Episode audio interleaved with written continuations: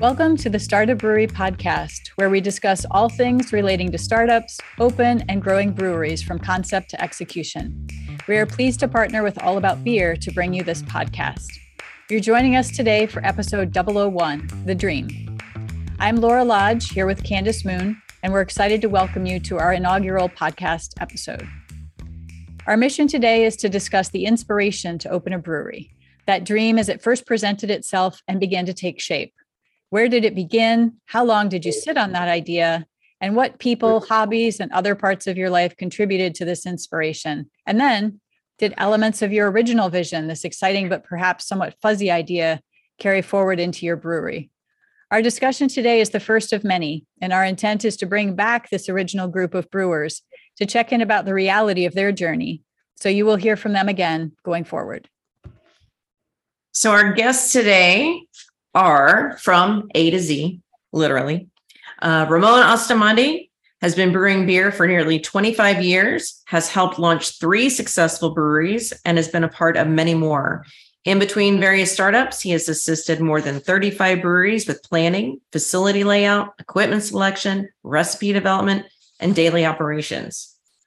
We have Charlie Gottenkieny, who has been homebrewing for 30 years and an award winning homebrewer who then co founded and became the head brewmaster at Bruz Beers.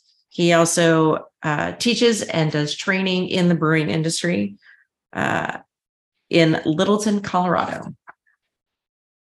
Uh, Ron Jeffries uh, began studying brewing science in 1991 ish. He began brewing professionally in 1995 and quickly became a well known and respected brewer in Michigan's emerging craft beer scene. Ron was finally able to open his own brewery with his wife, Laurie, Jolly Pumpkin Artisan Ales, in the summer of 2004. And last but not least, Jamil Zainasheff, who has been brewing since 1999. Jamil is an award winning home brewer, author, beer judge, and host of multiple shows on the Brewing Network. Jamil founded Heretic Brewing Company. Ooh, and what year? I knew uh, I was missing something. 2010 in 2010. Okay, so these you were, are you were there from the start. I know. I have lost all concept of time thanks to COVID. Mm-hmm. It could have been five years ago. It could have been 15. Um, okay, so let's jump in. I want as much time with these guys as as we can. So, Ray, again, I'm just going to go alphabetical. Uh, where were you in your life when you had your first glimmer epiphany that you wanted to open a brewery? And what did that very first dream look like? Well, I think it was probably around 1995 when I had just begun homebrewing and, and I had made my first successful batch, which was the Toad Spit Stout from uh, the Complete Joy of Homebrewing. And that was the first time people said, wow, you should open up a brewery. And uh, I had absolutely no clue what that even entailed, though I tried collecting, you know, soda kegs and, and taking my hand at everything I possibly could while living in a two bedroom house with 14 guys who want to do nothing but but drink beer and go snowboarding. Um, but it really came to fruition and then really started to develop around 04 when I came back to San Diego from the Bay Area, uh, joined Quaff and got to meet the likes of, uh, you know, uh, Skip Virgilio, Peter Zien, uh, all the folks from White Labs. And, and that's really kind of where I, uh, I started taking night classes to get into the UC Davis program and that's kind of really where it all started for me. And it uh, took a few left turns, right turns, maybe a few U turns, um, but it's been an interesting 15 or so years. So, can you tell us a bit about what that? What did your first dream look like? What did your first brewery? What was that going to look like? um, honestly, it, it the, the first iteration of, of the brewery that we started was just by happenstance, uh, uh, right place, right time kind of a thing. And uh, really, I, I, had because I was was born and raised on a very small subset style of beers. Um, I really didn't want to create wild and, and kind of esoteric styles. I, I really kind of was fascinated with the engineering of it. Um, and so really it came down to, you know, developing a further, a deeper understanding of the processes that go into brewing um, and a love of and passion for the engineering side that I could make the same four or five beers that I did as a home brewer where I had been perfecting them in my garage and simply introduce that to the world. Because back then at that time, you know, that dream, which is so common, uh, was possible. Uh, you know, you could go to market with three to four four new beers, and which were, you know, my my you know my mainstay beers that I would always have in my garage were really what we launched the first brewery with, uh, which was a Kolsch beer, an alt beer, a Hefeweizen, and an IPA. Um, you know, those were my four main homebrew beers that we launched the first brewery with, and luck, luck as luck would have it, you know, that allowed me to kind of further my knowledge in each of those styles and kind of how building breweries can affect the flavors of the finished product, which has been the part of the brewing industry which I fell in love with. Um, you know, because as an owner, you don't typically get to typically um, focus just on your beers. Um, and I really enjoyed, you know, the the the challenges of engineering a facility that could work, that could flow. Um, and so I, I developed and, and, kind of became that boring brewer that stuck with four or five different brews that uh, I'd like to think I did fairly well. Um, but I think I, I, I, approached the industry from a different perspective that many others did, um, mainly from the time that I got into the industry and, and, kind of where my focus of what I wanted to do was. Um, I wouldn't mind brewing the same beer over and over and over again until the ends of time. Um, but the industry required a little bit more variety than that. So, um, you know, I think what it looked like was exactly what I made of it because I was the lucky one that came into it from the beginning as an owner. And so I got to meld it into whatever I, my vision was, which was a very core staple of brews sprinkled in with some of the more esoteric uh, variants that I got to play with as a home brewer. Uh, but my focus was mainly the production of those core styles that that drove me into uh, you know the world of beer and, and brewing. Awesome. Charlie, same question. Okay, well, uh, it kind of started when I went to Belgium on a business trip in 1988. First trip to Belgium, never had a Belgian beer before. Had read uh, on the airplane on the way over, you know, about Belgian beers. There was an article on them, and so I was determined to try a few when I got there. And uh, there happened to be a beer bar in the lobby of my hotel, and uh, conveniently, and uh, I tasted a bunch of Belgian beers and absolutely fell in love with them. So uh, I get back to Dallas, where I was living at the time, and uh, tried to find some Belgian beers, and pretty much Stella, Duvel, and Chimay Blue were the only ones I could find. So I decided to learn how to homebrew so I could make Belgian beers, and I was pretty much self-taught. Um, certainly, uh, uh, Jamil's book uh, books. Um, uh, were instrumental in uh, my learning process. And I started entering uh, competitions because I felt like that helps you up your game. And I did well with that. Won lots of awards. Won Homebrewer of the Year twice, and and uh, you know, so a lot of people were telling me, "Oh, you ought to open a brewery," and I wasn't really interested in it until I moved to Denver, uh, and that was in 2009.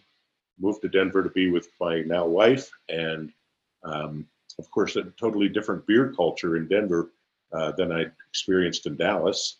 And, you know, I started thinking about, you know, it'd be kind of cool to, you know, open a brewery, but I had no idea how to do that. And I happened to be out in California visiting a friend of mine, and I'd taken a bunch of homebrews out with me, and we're sitting around drinking them. And he said, You know, I have some money I want to invest, and uh, I'm kind of thinking maybe a brewery. And I said, Well, let's let's put together a business plan. So we did, and as it turned out, it was a rather naive business plan.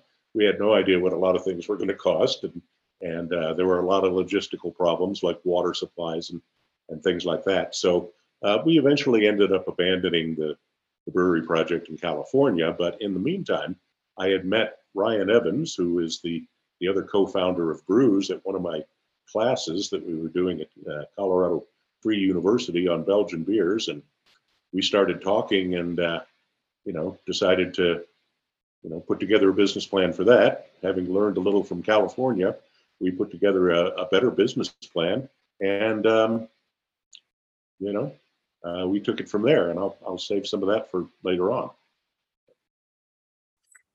Awesome, um, Ron. Same question. Um, so I stay on point. Can you re- repeat the question? I can, I can. So, where were you in your life when you had this first glimmer idea that you might want to open a brewery? And then, what did that first dream of opening a brewery look like? Well, it's a really big question, and um, the the other folks have had really wonderful answers. My journey was a little different. Um, I I did watch a, a friend homebrew uh, before I entered graduate school, and it made me think we should open a brewery. So, uh, but I didn't brew myself then. Um, I started studying um, brewing science roundabout in graduate school. Uh, the University of Michigan did not offer a a program in brewing then, and I don't believe they do now. Um, Eastern Michigan might, but um, so I sort of designed a program that had to do with issues of waste and eff- efficiency and industrial process, and uh, focused on the brewing industry and the emerging craft beer industry. Um, was early '90s. Um, by '95, I, I, you know, I sent resumes out to everyone. Was finally offered a job, so I I did take a job in the brewing industry before I finished my master's degree. So um, while I studied brewing science in the master's program, I did not complete my degree. So I just want to be clear about that. I do I do not have a master's of science, but I'm really I was really close. Uh, so I started brewing beer professionally in '95 and never kind of looked back after that. I figured the University of Michigan would always be there should I decide to complete my graduate degree and and it's it still is. Um, but at this point in my life i'm hoping for an honorary degree. I don't know if that's likely or not uh, but that's my hope. So the first vision of my own brewery um, i had been brewing for other folks for about a decade and that whole time uh, laurie and i wanted to open our own brewery and we just were imagining what that would look like and i was really fortunate to run into one of the shelton brothers at the brewery that I worked at, he was uh, bringing around a bottle of Cantillon that his brother Dan was importing at the time. And I said, This is fantastic. I'd like to try this bottle. And he said, No, no, I only have this one. And I'm going all around the country. He was traveling with an orchestra at the time. And he said, So we can't open the bottle, but let me tell you about it.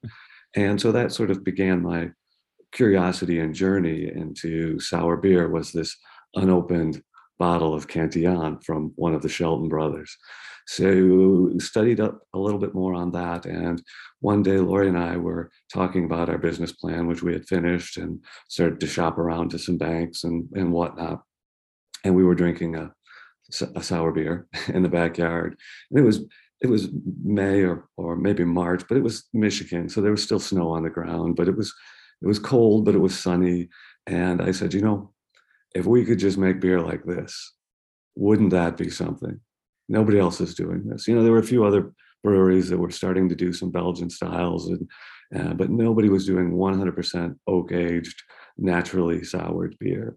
And uh, so she said, "Why don't we?" And I looked at her and I said, "Seriously?" And she said, "Yes." So we uh, opened Jolly Pumpkin Artisan Ales uh, in 2004. We were able to open as the, uh, as far as I know, the only 100% spontaneously oak aged sour beer uh, in the U.S. Now we would do a primary fermentation with regular sack brewer's yeast, but all the souring was naturally occurring in the oak. It was just the dexter bacteria that showed up, and uh, it was a little nervous at first. Like, how do we know it's going to make good sour beer.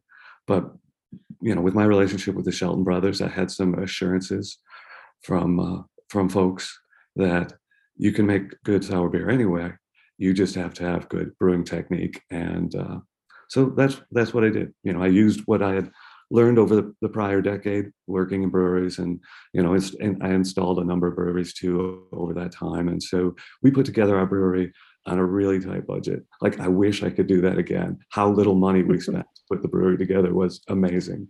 And we started with one foeder and 21 uh, oak barrels, uh, used bourbon barrels, and uh, and we we've just grown from there. Now, any given day at Jolly Pumpkin, we have probably 3,100 barrels of beer in oak. Yeah, a little over 3,000, a little less than 3,500 uh, barrels of beer aging, and um, it's been a pretty crazy journey to see how what we what we did and started has has come so so far. And then to meet people you know along the journey like like Vinny and and Lauren from New Belgium who started doing the same thing at the same time. And we did and Tommy Arthur too and he was the early 2000s too started doing some barrel aging. And we we didn't know each other at the time so we all had to explore this ourselves and come up with our own methods and then it's been really great um, when we get together and we are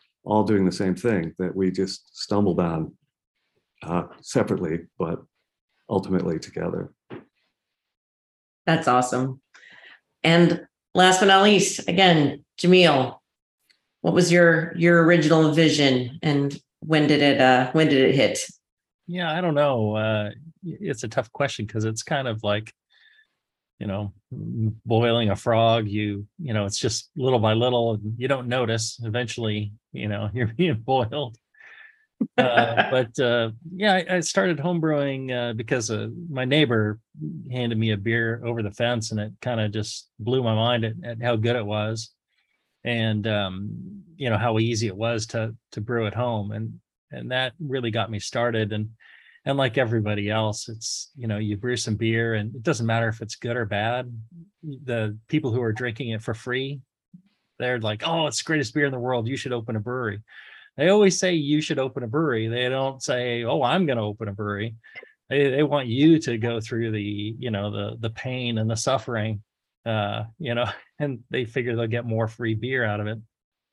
So uh, I knew that you know my beer was you know not not the best you know when i when i started. And so i, I kind of doubted you know the people there to tell me to open a brewery.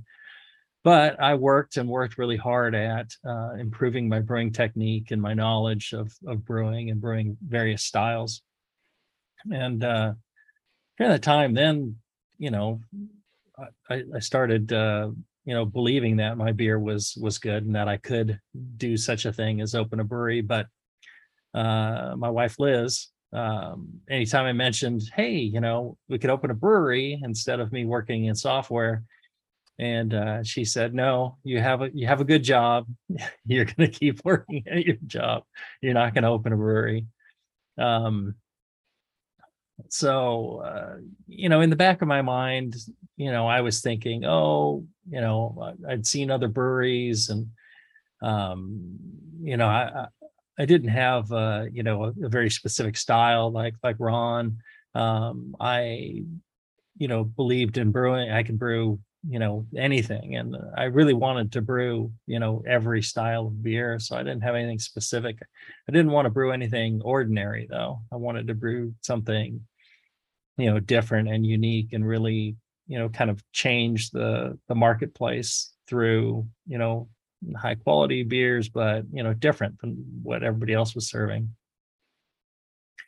So um, in uh, 2009, I ended up uh, leaving the software industry, and uh, I wrote the yeast book in 2009, and then after that, um, you know, Liz was saying, "Hey, you, you need a real job. You can't just be writing brewing books and and going to brewing conferences. You can't make money that way. Um, and I said again, I said, well, you know, well, we could open a brewery. And this time she said, well, yeah, all right, go ahead. You know, I, had a, you know, a little bit of a plan and um, we just kind of went from there. But yeah, the, the inspiration always has been uh, been Liz. She's the one who got me the Mr. Beer kit that got me started. She's the one that uh, you know, has been there the whole time and and helped me bottle millions of bottles of, of beer by hand and send them out to competitions. Um, yeah, once I really I calculated out how many bottles of beer we we brewed together or bottled together, and it was some really outrageous number. I mean, it's in the in the tens of thousands by hand. Um, it may maybe over a hundred thousand. It, it was a lot and uh, she she did it all with me, and so um, yeah, we ended up opening the brewery in in 2010, end of 2010. Great. Okay, so one thing I've noticed from all of you, and maybe it's because brewing is such a you know important part of your background, did any of you have a clear vision of what you wanted? The marketing, the, the was there a tap room? Was there going to be a restaurant? A, a vision of the other side, the front of the house, um, or were you really just focused on the beer with a you know? And I'm sure some of you had partners who might have had the the vision for the other parts. I was focused on on just the beer, and my initial you know thought was, and back in in 2010, you could still do this. I wanted to just open a packaging brewery. I didn't want to have a tap room. I didn't want to deal with that because that's a whole nother separate business that you have to run. You know, you have the brewing business, and then you have the tap room business. And so I wanted to just do the packaging brewery, and that that was it. But pretty soon learned that in the in the new marketplace you can't do that I would, I would, would say that that's how I started. Is uh, you know, I'm kind of the crazy artist, want to be in the background, but I mean, I was forced to not be, and I'm actually good at not being in the background too. But we didn't have a tap room. I didn't want a tap room. We barely had a retail area. I don't know what I was thinking. It was uh, really not the best way to start a business. Not a not not the good way to start a brewery. I mean, as Jamil said, you need a tap room now. You need a front facing. Um, I did do some marketing. I worked with a local artist so that we came up with kind of a thematic look to all of our labels. So we did have some cohesiveness to the marketing, so to speak. But really, um, it was uh, yeah, it was more about the beer, and I probably should have. Uh, knowing what I know now, I should have spent more time on mm-hmm. those front of the house issues than than I did. Um, you know, I had read a couple of books on strange chocolate makers, and I was like, "This is what I want to do. Is I'm gonna put paper over my windows, and no one's gonna know that I'm in the brewery, and it's gonna be fine." Um, I didn't put paper over the windows because I like natural light, but it was kind of like, yeah, we barely had a retail area, and uh, now we know we need all that front of the house stuff. So I would recommend people starting think about that too. I mean, even if you really are just only interested in great beer, think about how it has to look, how the consumer is going to see it, how are they going to enjoy it? Are they coming to your place? Are you distributing? What does that mean? Uh, what are the, the, laws in your state or other states that can facilitate that? It's it's a complicated business, so um, more education is always a good thing. For sure. Charlie, Ray, did either of you have a vision beyond just the beers? Well, yeah, I mean, I have an idea of what I. Oh, go ahead, Charlie. Start with Charlie. But yeah, we started out, you know, in 2016. So uh, we started out with the idea of having tap rooms, and we have two now, and um, uh, hopefully more down the road as a way of expansion. Um, had not really thought that much about, you know, wholesaling beer. And so, uh, but we were worried about both front and, and back of house. And we knew we didn't want a restaurant because that's not a business we have any expertise in. And uh, so we have snacks to stuff at the brewery, but you can bring in stuff if you want. But we, we set out to make really good tap rooms. And, you know, uh, it's really your most profitable business is in the tap room, uh, serving beers across the bar. So um, we did that for a long time before we got into canning and distribution and all. So that's kind of how we got started out. And. I, I, I was the brewing side. My business partner was more the business side. He's he's the MBA, and you know, he, he worked on a lot of that stuff. Got it. And Ray, actually, so tell me, so I, your third brewery, I feel like, I feel like was really your vision, more hmm. maybe than the other two but it was it was much more of a yes. I mean, it was you know I celebrate my many falls from graves that hadn't killed me at that point. Um, but it, it, you know it was everything that I had learned up to that point, and and so when I got started in 07, the tap room experience was not even legal yet. You know, you were still selling one ounce samples for a dollar, um, and you can only have four or so a day. I mean, remember the days back at Homebrew Mart uh, off Linda Vista, and uh, you know, they were, you know, Ballast Point was born out of there and they were, you know, able to eke out a little bit of money that probably brought in extra funds. But, uh, you know 07 that wasn't permitted. So when we got started we were essentially partnering with a restaurant that had equipment they weren't using. You know the flip side of today where you see a lot of breweries partnering with restaurants to operate the food side of their business so that they can operate with a brew pub. Um, you know by the time we started number three it was definitely hey you know we can start off with a much lower capital investment if we have a thriving tap room and that tap room can help us grow organically into something that will eventually provide enough money to uh, to fund the operation but uh, yeah it's it's uh it, it I think by number three, that the tap room experience was essential given the the lack of capital that we were coming to the table with. Gotcha. So let's just move right into the the next question, and Ray, I'll, I'll stick with you. So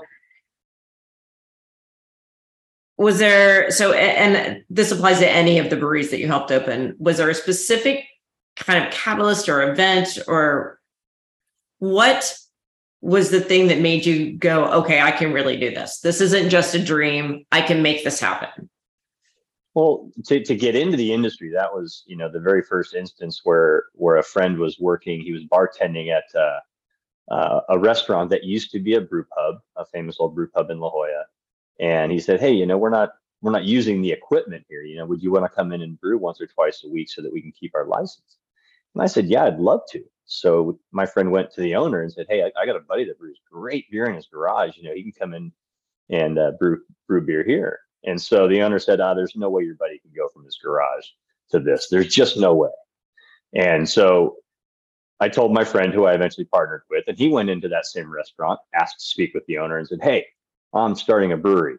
You know, I have a brewer, we've got a brand, but we don't have equipment. How about we partner up and we'll split the profits 50 50?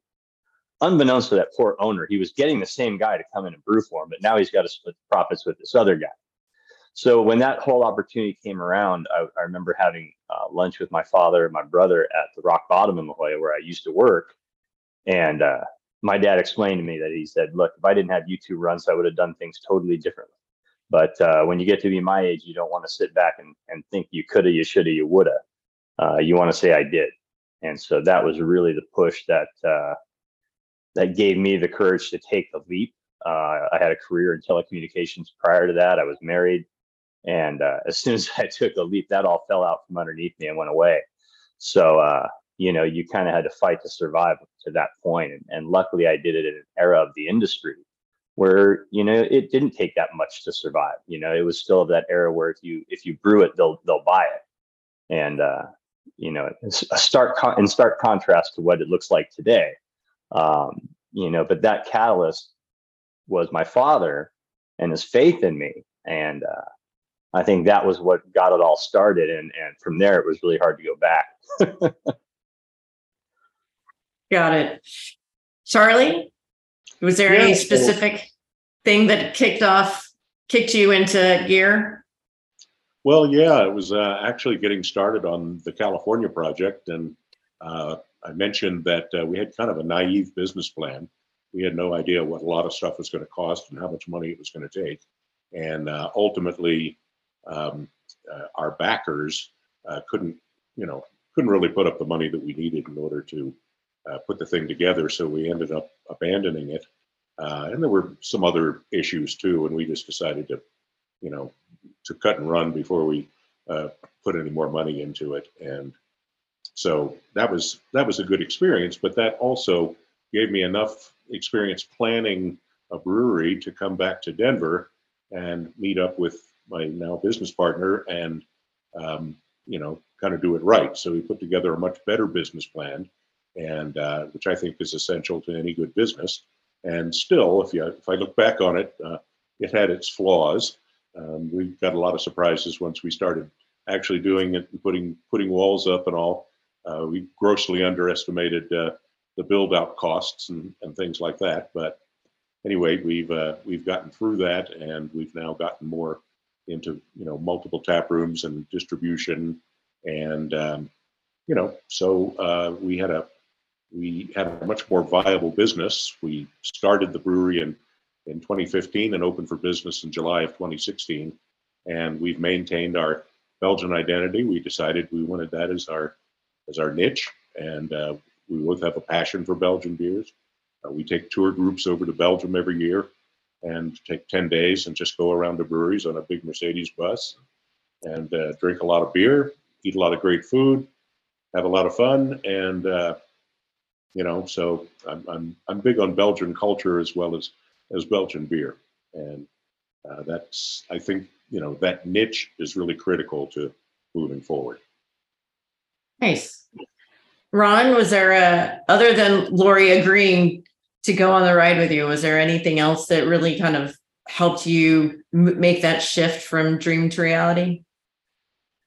Well, I think I think so. Um, I started a little different, it seems, than a, than a, a lot of folks, but uh, maybe Ray, similar. Uh, I, as I said, I, I worked for other folks for about a decade before I started my own brewery, and I was really fortunate that I was able to help install a number of breweries before I did my own, and uh, do sort of the commissioning and, and training of brewers and um, service staff and things like that. So I had a lot of background going into it that made me very confident and I would say, unfortunately, overconfident, and that I underestimated how difficult it would be to sell the amount of beer I needed to be to to stay profitable. So I would say that uh, I knew all along that that's what I wanted to do, and um, I developed a skill set that allowed Laurie and I to open the brewery.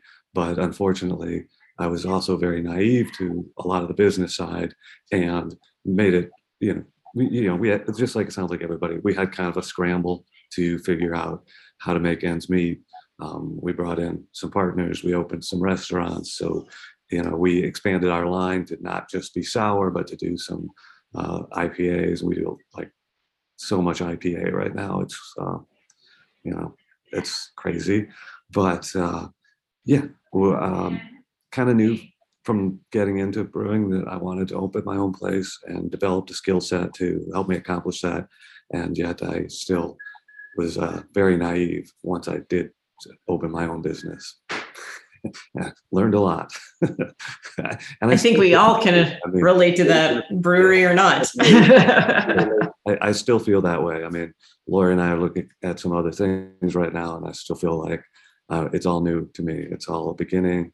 Um, and it's like, I wonder what I've been doing the last 26 or 30 years. And while I've been making beer, but I haven't been learning about um, other aspects of life, I guess. nice. Jamil, I mm-hmm. know that you um, had an alt prop yeah. to, to launch Heretic before really moving into your own space. Can you talk a little bit about about that? Yeah. Um, you know the the the time before opening Heretic, uh, you know, I I met a lot of other people through you know the brewing network, through competitions, through homebrew clubs and things like that. So I became you know very familiar with a lot of the people in the industry in the local area, and um, uh, one friend of mine, uh, when uh, Liz said I could open a brewery, one friend of mine he was struggling to get a new brewery up and, and running. He had a brewery, but he was building out a larger space and new new property, and and uh, he had been struggling at it for for years. And uh, so I approached him and said, "Hey, you know, you've got more room than you can use. I'll I'll come in and and finish building the brewery, and um, you know we can share the space." And I'll put my tanks in here and you put your tanks there and we'll, you know, we'll, we'll, we'll share the brew plant. So uh, he agreed to that. And it was a, you know, a far less expensive way to get started, which I think helped me because otherwise I think, you know, to go into just a, you know, a blank space and, and build out a brewery, which, which I did later, it's, um, I don't think I would have done that when first starting out. And so having that that uh, alternating proprietorship available uh, really was kind of the the catalyst that made us uh, you know take a step forward and actually you know put uh, uh, start putting uh, beer in tanks. Awesome. Um, and so then going to actually opening your own facility. I mean, mm-hmm. were you able to put in place the vision you had in mind?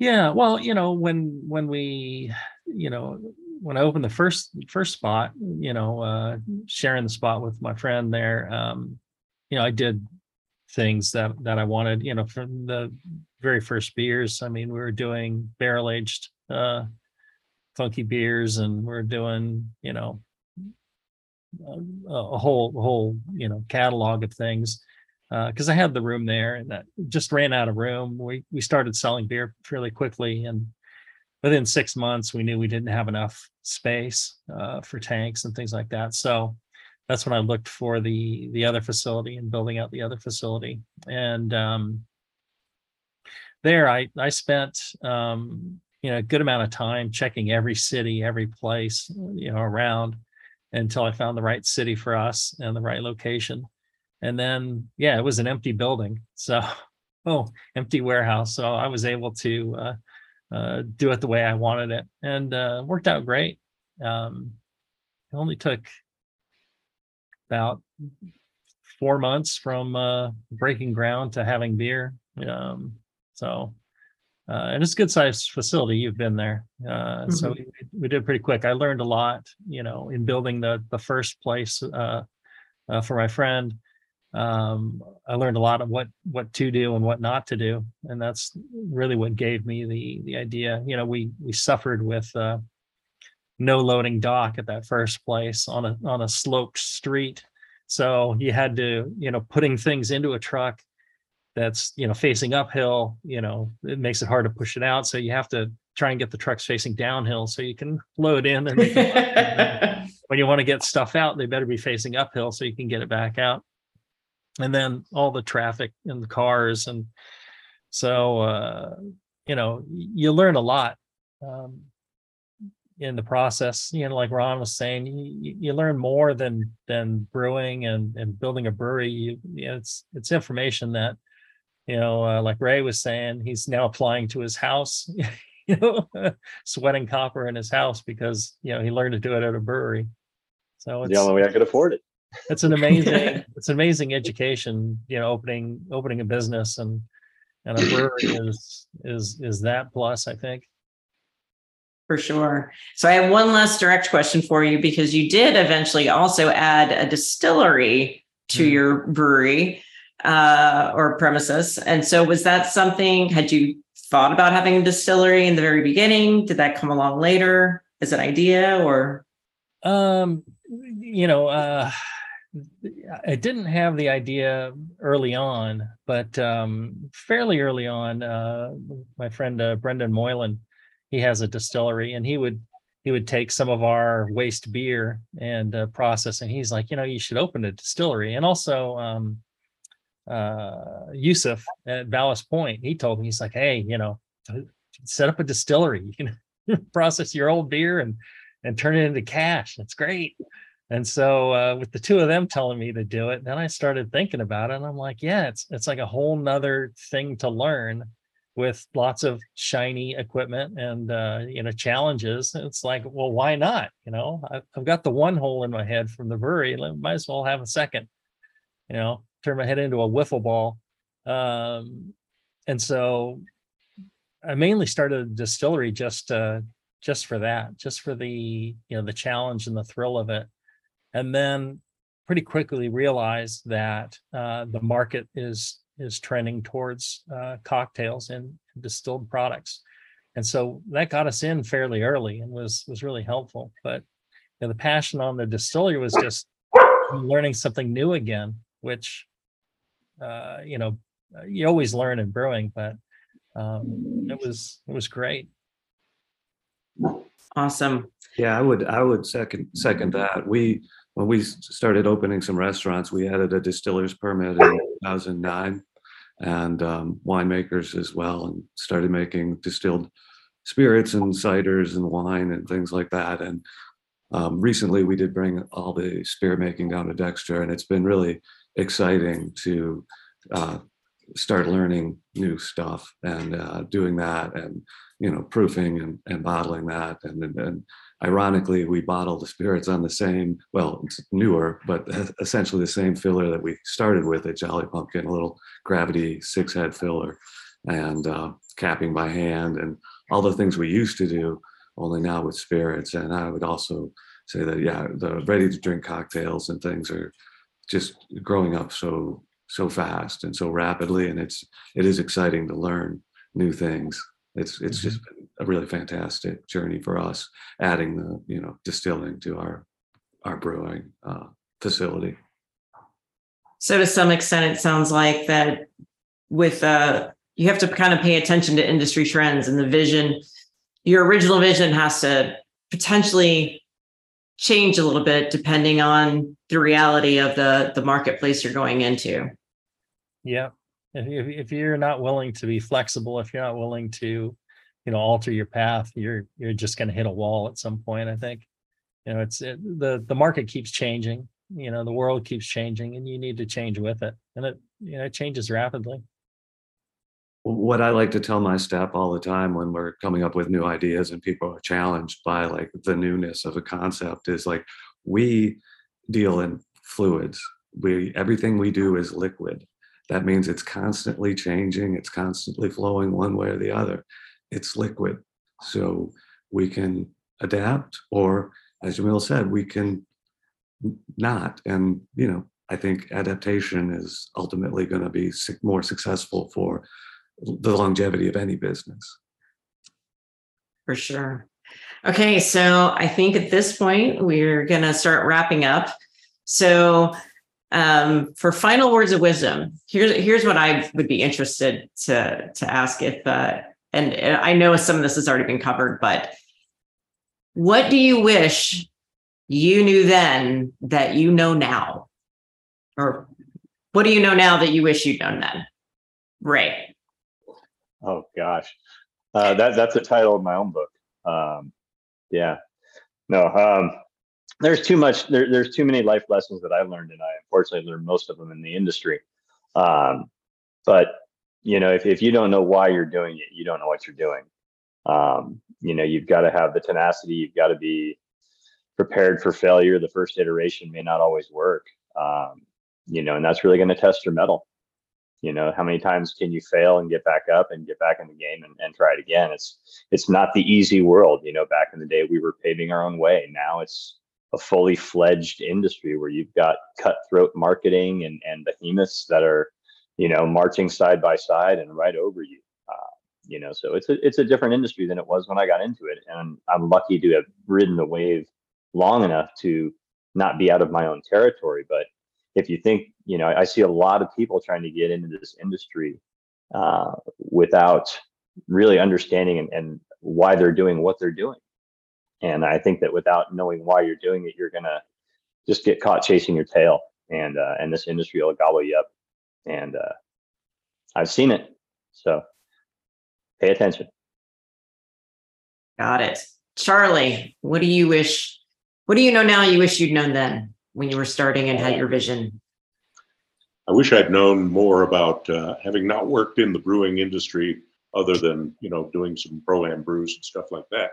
Coming out of home brewing, uh, what I didn't know is uh, the economics of a brewery, and you know, and that includes not only back of house but front of house. A lot of times, you know, I was focused on brewing the beer, making the product, and you know, uh, in order to do that, you really need to understand the financials. So, you know, one my first recommendation to anybody is come up with a great business plan, work it, rework it, rework it again, figure out how much you need to make the business viable, and then double it. And then uh, make sure you've got financing. You know, have your financing lined up because you don't want to end up running out of money uh, six months into the uh, into the project. Excellent. Ron? Yeah, I mean, I, I just have to echo what uh, Charlie and Ray have, have said. Uh, you you need to know what you want to do, but you also need to be flexible and you need to change as as, that is needed. You need to fail and um, and then keep going, and fail again, and then keep going, and have a great understanding of the financials. You can't know enough about it. Um, as boring as that might be to somebody who rather makes hot liquid that then cools down and turns into beer, um, you, you need to do, know that to have a successful business and to be more flexible. As I said earlier, if I had opened with a tap room, it would have been a whole different business model and and uh, ended up I mean, well, it's not over yet, but be in a different spot than we are right now. And um, now that we have tap rooms and spirits and all this sort of stuff. So, yeah, it's kind of uh, try, think outside of the box, but know what you want to do. But don't be too stubborn to change to be successful. Excellent. Jamil, what do you know now you wish you'd known then? Oh, how horrible distribution is. Oh, it's the worst. and distributors. the worst.